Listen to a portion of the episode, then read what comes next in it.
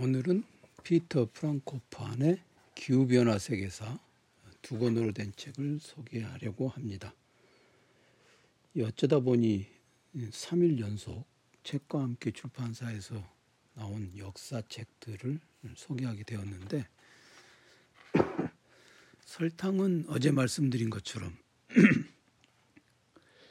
이효준 씨가 읽고 있어가지고 그거를 이제 말하자면 제가 설득이 된 거죠. 그렇게 해서 읽어서 읽었고 음, 이 책은 지난 작년에 연말에 어, 기후변화 세계사 이건 역시 온라인 세미나에서 어떤 분이 말씀하셨어요. 그래서 넣어놨었다가 어, 지금 읽었죠.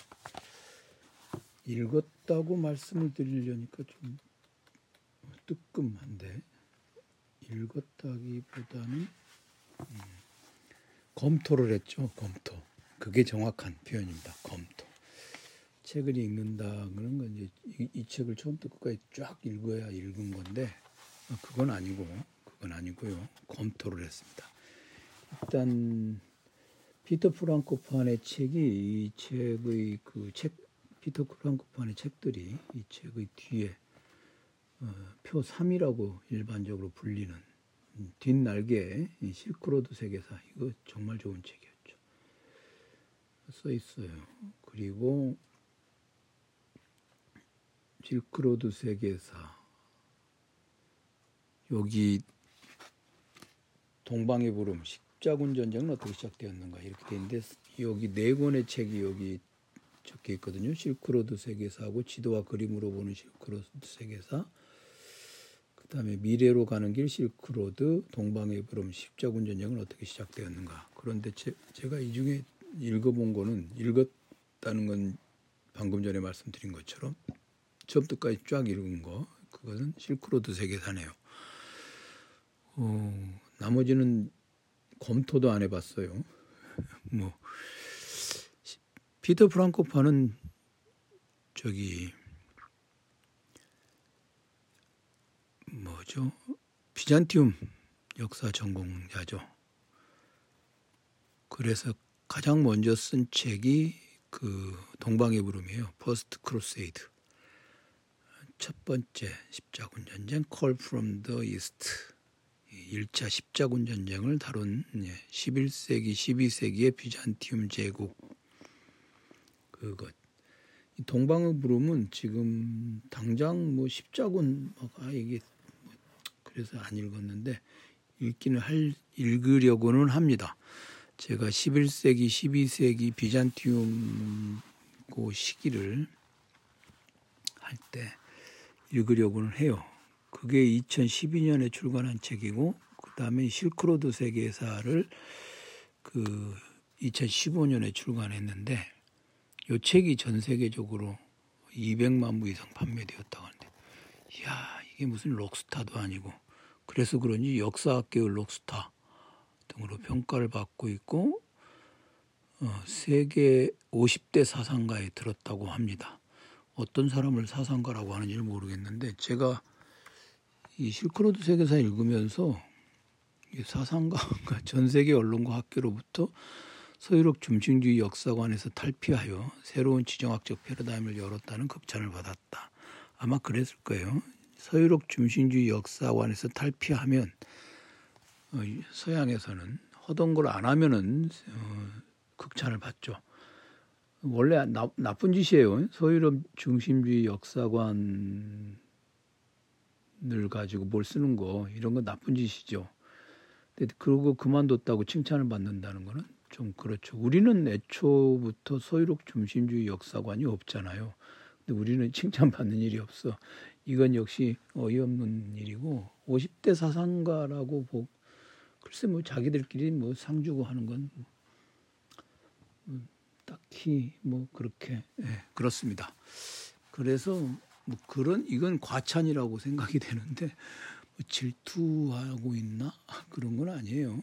이 사람이 어릴 때 얘기가 이 책 처음에 나오는데 서론에 그래서 저는 피터 프랑코판이 실크로드 세계사 이걸 할 때만 해도 그냥 이, 이 저자가 연배가 어떻게 되는가 이런 건 관심 별로 없는데 되게 역사학 책들은 나이가 좀 지긋한 양반들이 쓰잖아요. 그래서 그런가 보다라고만 생각하고 뭐 딱히 관심이 없었는데 이번에 이 기후변화 세계사 여기 서론을 보니까 어렸을 때 얘기가 이게 어린애인데 뭐 이런 생각이 드는 거예요. 저보다 어린애인데 그래서 보니까는 찾아보니까 1971년생입니다.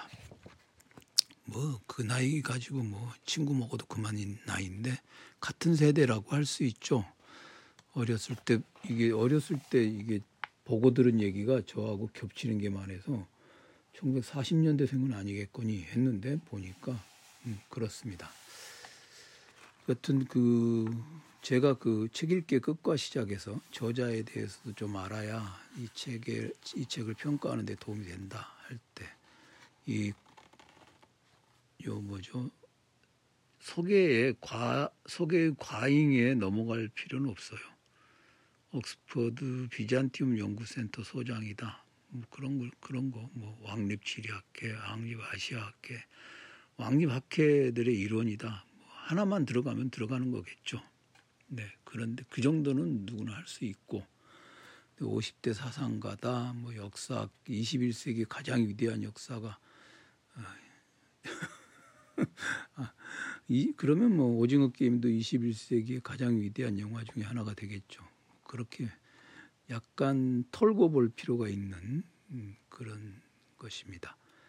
이 지금 전공이 비잔팀 역사 전공자니까 어, 동방의 물음 그걸 제가 읽어봐야 될 것 같은데 그것을 뭐 제가 철학 전공자로서 역사학을 어, 저작을 평가할 수 있는 능력이 있냐? 누가 이렇게 저에게 정색하고 물어본다면 없어요. 음, 정색하고 대답을 하자면 없어요. 그런 그렇습니다. 음, 그런데 좀 이 부분 거기까지는 음, 좀 털고 들 필요가 있다.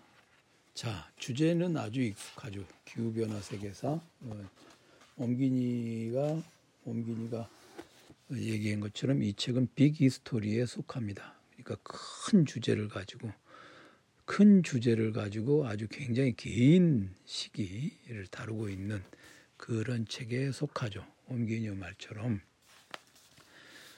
음, 빅 히스토리에 해당하는 건데 이게 이제 기후의 역사 이건 역시 지구 이게 목차를 보면 차례를 보면은 그냥 그 지구의 탄생부터 시작해 갖고 오늘날까지 게다가 이 책이 2023년에 블룸스베리에서 나왔어요.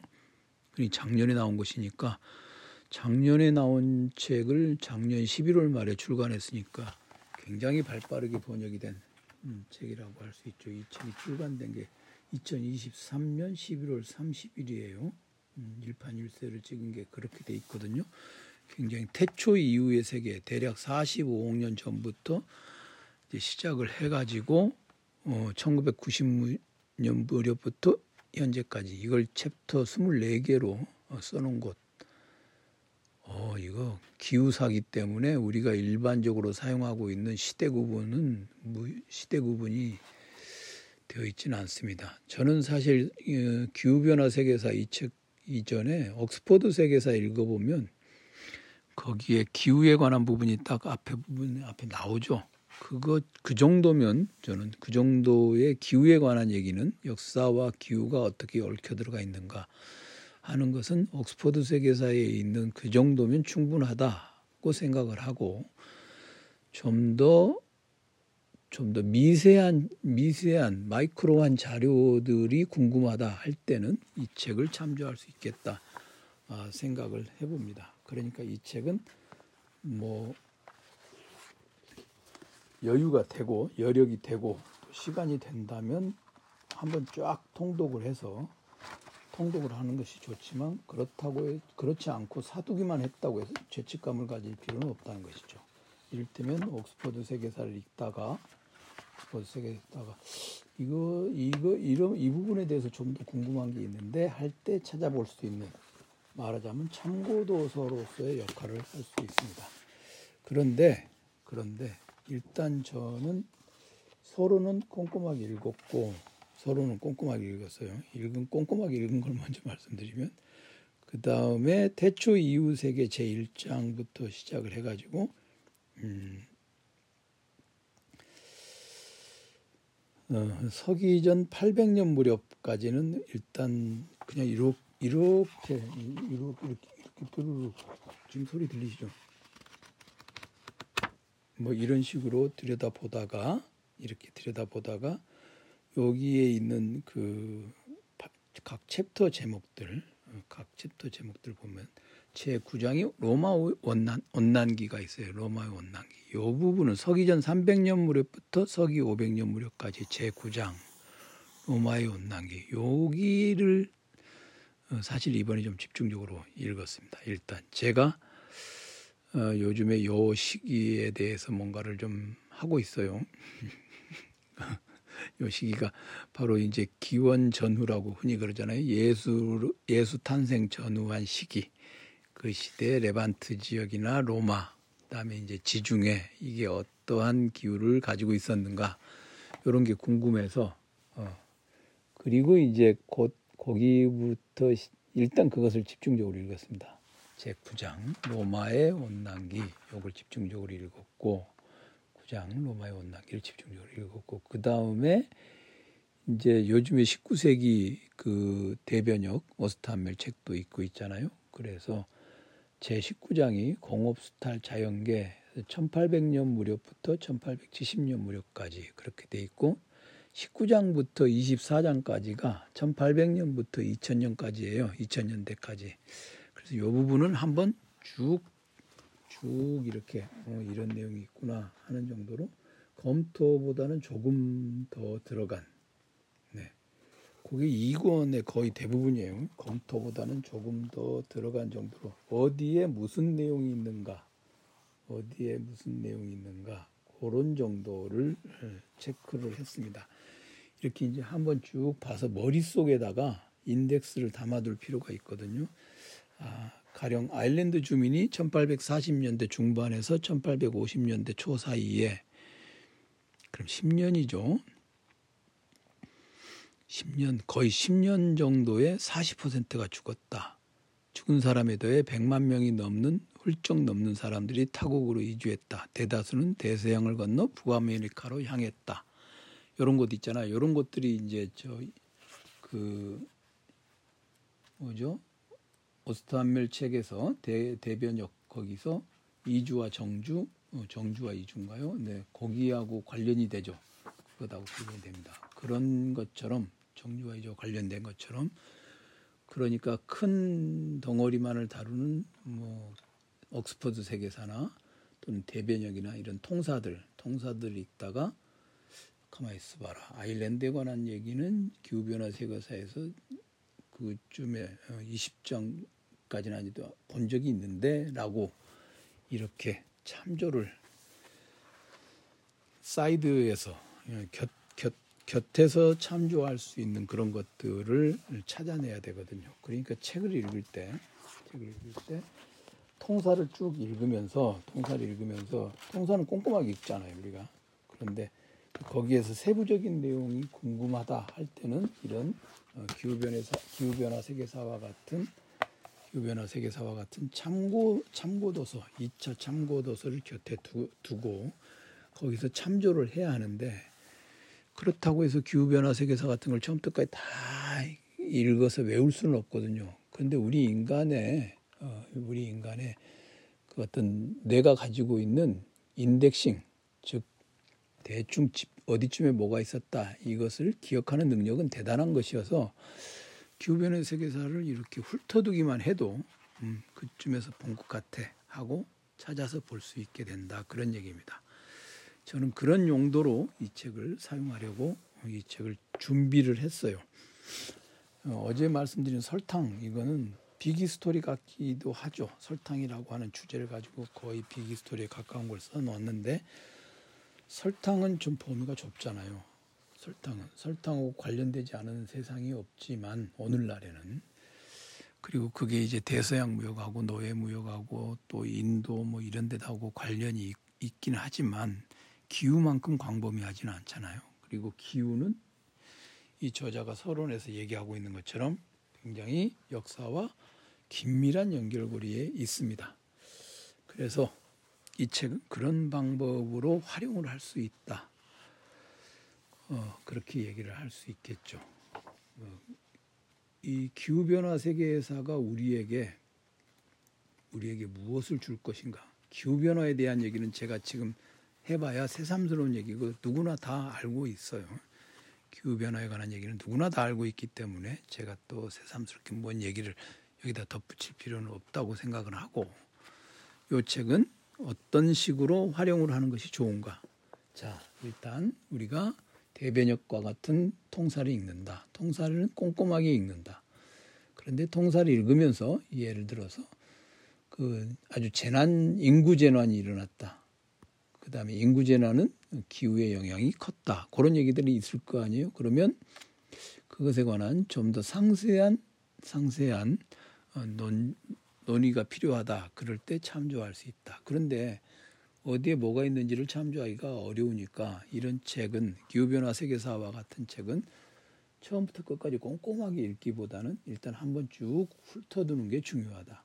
쭉 훑어두면 통사를 읽을 때 그 통사에서 필요한 부분을 참조할 어디를 참조하면 되겠다 하는 것이 우리 머릿속에 떠오른다. 한번 쭉 훑을 시간마저도 없다. 그러면 그러면 이 책의 차례라도 여러 번 읽어두는 게 되게 중요해요. 차례라도. 어, 로마의 온난기. 그래서 제가 제 9장은 이 책에서 지금 가장 열심히 읽은 게 어, 로마의 온난기예요. 아마 지속적으로 10장, 11, 10장이 로 고대 말의 위기에서 500년 무렵부터 600년 무렵까지 그리고 11장이 제국의 전성기 600년 무렵부터 900년 무렵까지 12장이 중세 온난기 900년 무렵부터 1250년 무렵까지 그 다음에 이제 질병과 신세계의 형성, 생태지평의 확대 이렇게 해서 제 1권이 끝나거든요. 아, 아마 이 부분 특히나 이제 9장 열심히 읽었으니까 10장을 굉장히 또 열심히 읽지 않겠나. 그건 이제 차근차근 읽어가면 되죠. 어, 이런 책을 샀을 때, 아, 책은 사놨는데 언제 읽나. 어떻게 이걸 끝을 내야 되나. 그렇게 생각하지 마시고, 이런 방식으로 읽는 것이 좋다. 그것을 말씀드리기 위해서 오늘은 기후변화 세계사를 어, 여러분께 예, 소개합니다.